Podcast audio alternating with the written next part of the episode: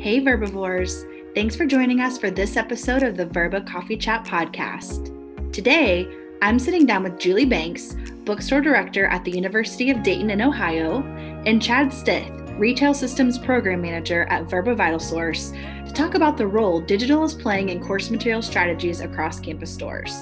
Julie shares her wisdom and outcomes of her decision to eliminate the physical rental program at her campus Listen in as we talk about the financial impact as well as the student and stakeholder perceptions. Thanks for joining us today. I am excited for this episode. I have the amazing Julie Banks and Chad Stith. Welcome, both of you, to the Verba Coffee Chat podcast. Thanks. Happy to be here.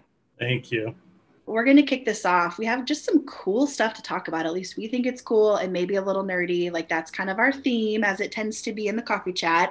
We just want to break down some of the financials of digital, impact of digital. And of course, the legendary Julie Banks from Dayton is here to give us her insight. She's done some pretty strategic things with digital. COVID happened, you made a strategic decision on your campus to eliminate physical print rental. Do you want to tell us a little bit about that decision and kind of the whys behind that? Yeah, sure. So, if anyone's still listening after Lisa said we were going to discuss the financials associated with course materials, kudos to you. So, thanks for hanging in there. So, it was excruciatingly painful to at first to make the decision to move away from rental. It had been such a, a positive program for the campus. It really helped us to get our foot in the door from an affordability standpoint. We were really able to, you know, just start to drive numbers down for the per student price that we were charging for course materials each semester. So it, it was a tough decision, but COVID happened, like you said, and we just had to reevaluate the way that we were doing business. I, I think no matter how you do it, a rental program just creates such an administrative burden. You know, you're carrying the same inventory semester semester after semester. Hopefully, you get the opportunity for that material to get adopted again and, and used. But there's so much movement of the books, there's so much tracking of those assets. It's cumbersome to collect the books back at the end of the semester, you know, and check them into the point of sale system and then make the decisions about keeping the inventory for the store or sending them back to the provider. And those are things that we just pretty quickly felt like we no longer had the resources or the energy to deal with it. It was, you know, one of my biggest stressors over the last year had been just trying to figure out a way to get the books back from the students because it's one thing when you're able to, you know, dangle the carrot and say, hey, I'll give you money if you bring your books back to me. So, you know, buyback is great in that way where we can say, I'll give you cash for your books so people flock to the store. But when you're saying, like, hey, you rented this book from me like three months ago, and now it's time for you to turn it back in, people are less likely to do that. So, in addition to that administrative burden, from a financial standpoint, you kind of feel that loss of all the books that don't come back to you and the time that you spend trying to track them down and charging fees to the students and all that unglamorous stuff. So, I just, you know, after spending the spring,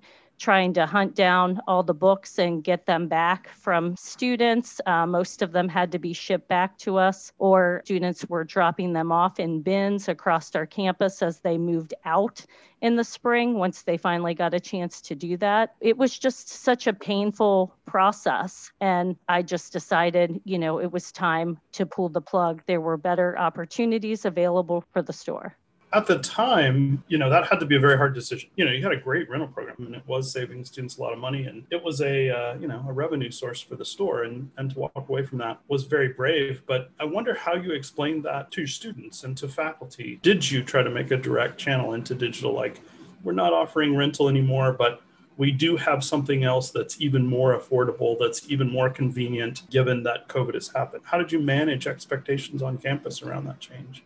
We had started to dip our toes into the water with inclusive access back in fall of 2017. And that program just continued to grow each semester. We had relatively slow growth where we really wanted to make sure we had the buy in from individual faculty members. We wanted to make sure that parents and students understood the value to the program. But seeing the steady growth of that program and just starting to see ebook sales become more of a popular choice by the students, I knew we had an opportunity there. So that was kind of front of mind. Second, I feel like we're very fortunate. We have a close knit campus. We have really wonderful relationships with the administration and the provost office. And, it was a time of crisis for the campus as people were not physically there and there was just so much uncertainty heck, there still is. But we just have always had an open dialogue with the provost office. So I gathered some stats and just talked about what we had been doing as a campus related to affordability over the years, where we felt there was more potential for growth with digital. Again, being able to shed a lot of that administrative burden with the, the rental books and then not carrying inventory for digital. From an academic standpoint, just reminding the faculty and the students and parents that with more digital, there's an opportunity for students not to have to have to take any action, to be able to have access to the materials by the time classes start, you know, to be able to really have more of a hassle free relationship with the bookstore where we're not asking them to come back at the end of the semester and drop those rental books off. So, you know, the compelling points of the first day access, the price being reasonable, being able to reach more of the enrolled students in in the course in addition to the positive relationships with our provost office, we've really built a great program with the LMS team. And, you know, our campus has about 10,000 students.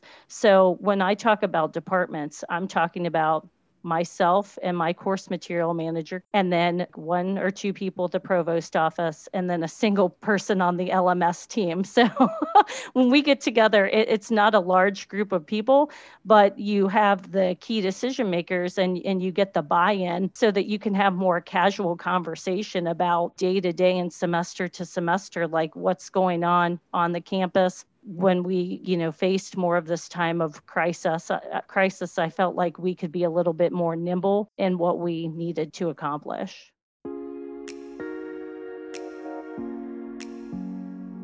Julie clearly defined her new strategy and the benefits of increasing digital usage had on her campus to get buy in. Keep listening as she breaks down the sales and financial impact of her decision.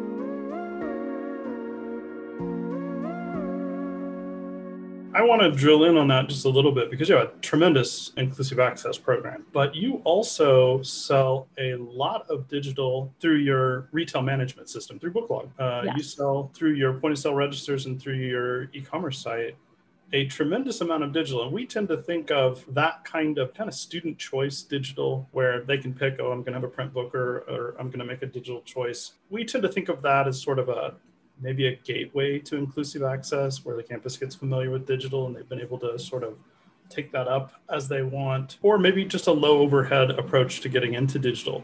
But you have these two things running in parallel at a very high level. Inclusive access program is very successful, and your ability to sell digital through your own channels, your own point of sale registers, or your e commerce site, also incredibly, incredibly strong. Uh, and I'm just wondering how you've been able to manage that, have the strong IA program, and also this tremendous business through your, your retail system.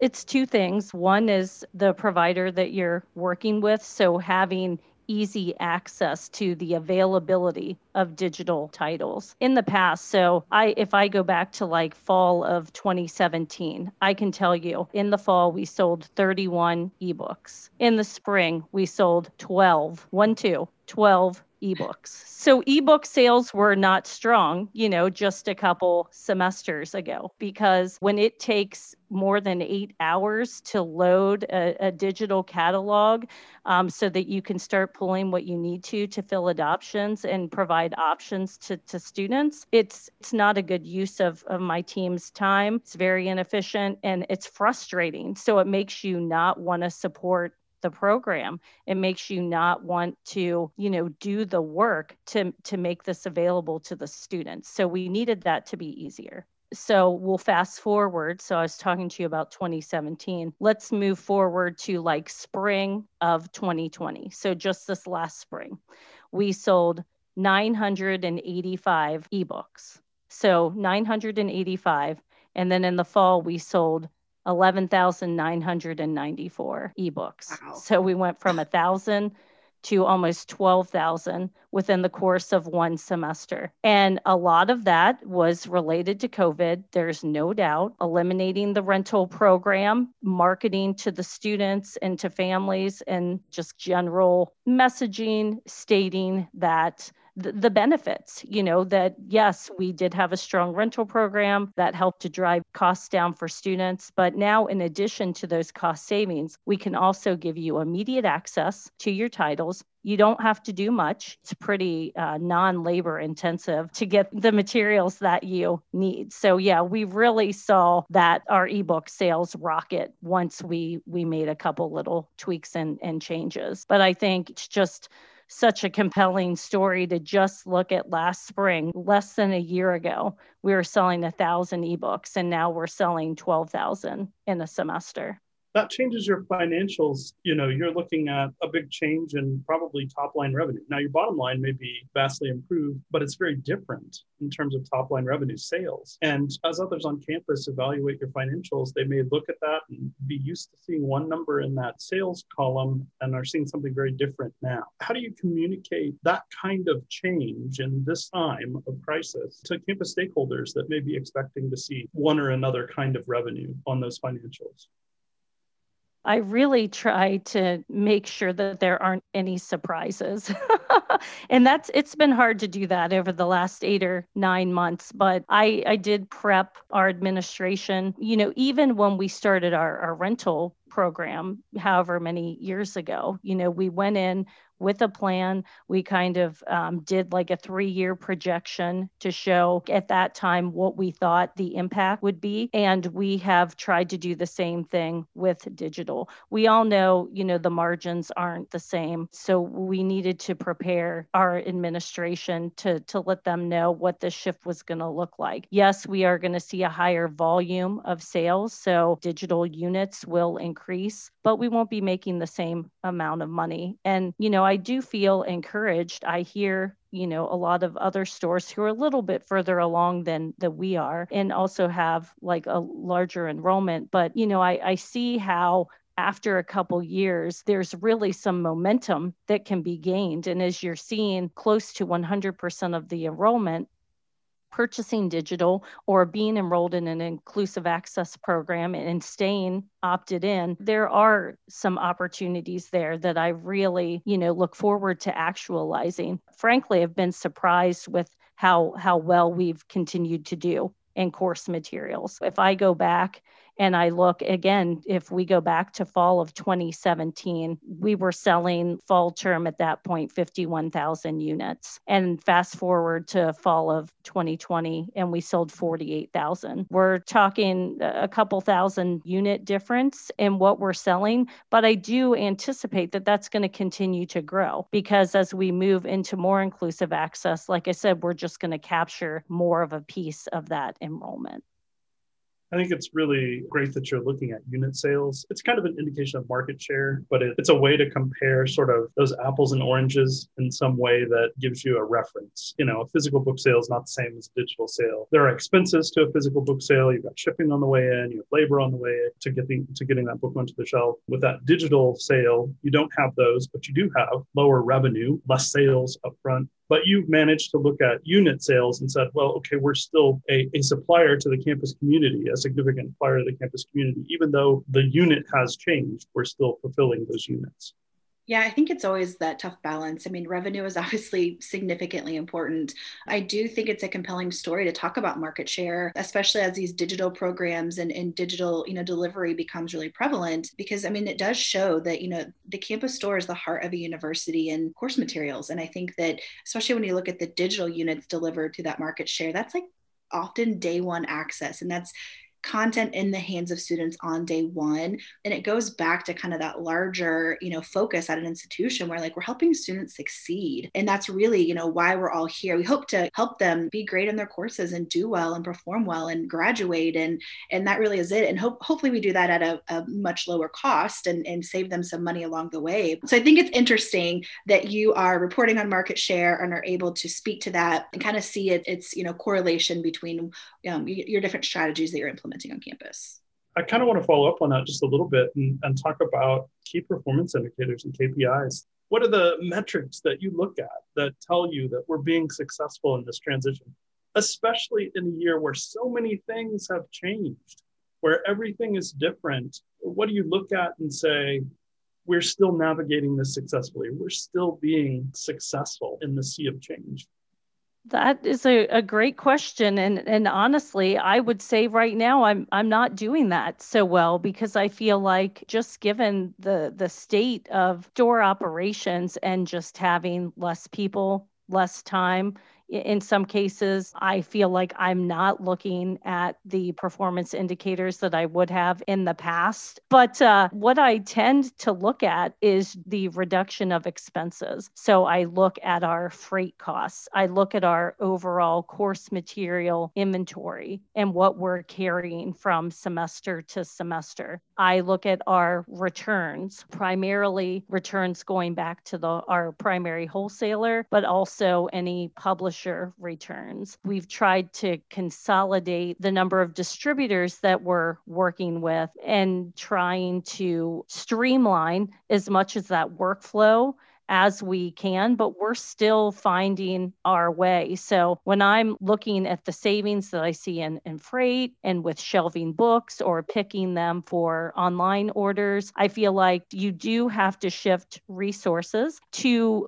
provide support for the students when it comes to accessing the ebooks, when it comes to questions that they have. We have to make sure that we're providing assistance for them to actually get to the materials that they need. So though I'm I'm seeing pretty significant savings and like I said what what we're measuring we're able to see a reduction in those costs but on the other hand I feel like I'm just starting to figure out a way to track what we're spending in support hours, what we're spending in developing training materials for the team. So I feel like, you know, there's still a, a lot of work to to be done and and Chad, I would say this is an area where I'm definitely still working as as soon as I have a little bit more time to spare.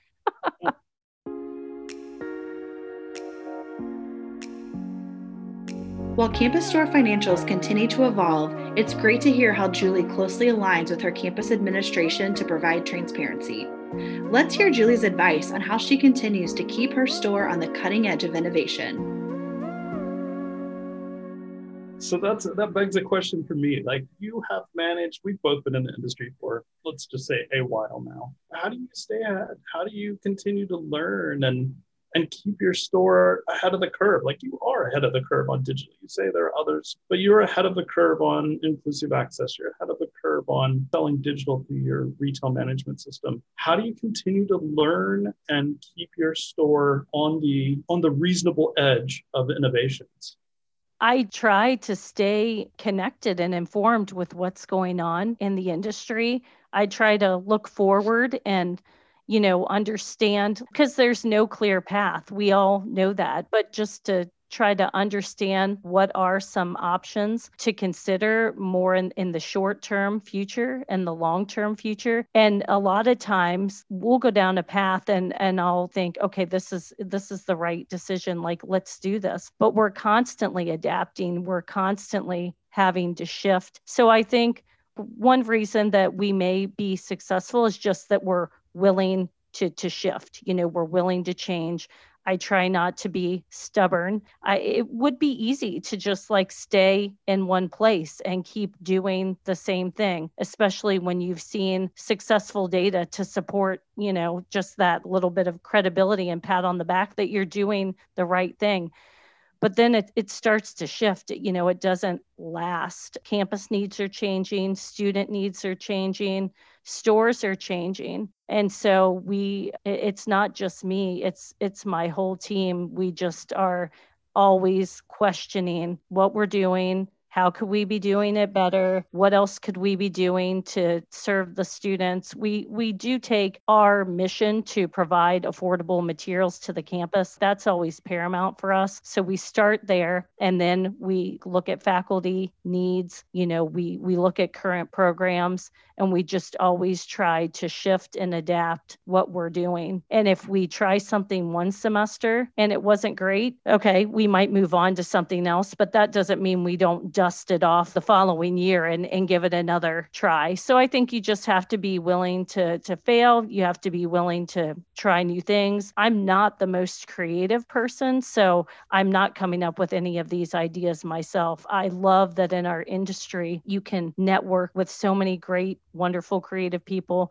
You can hear what they're doing in their stores and you can take pieces of that that fit for your campus and you know customize that to work with what what you need to do to to try to be successful I think that's so important and so relevant. And it can be hard and scary, and, and there's risk involved with change. And I think that it's really interesting to hear again, you just putting like the mission of the whole institution at the forefront of your decision making. And, and I couldn't agree more around the love and the partnership and collaboration within the industry because there's always someone willing to help and share tips and tricks and advice and strategy. And I think that really is so important.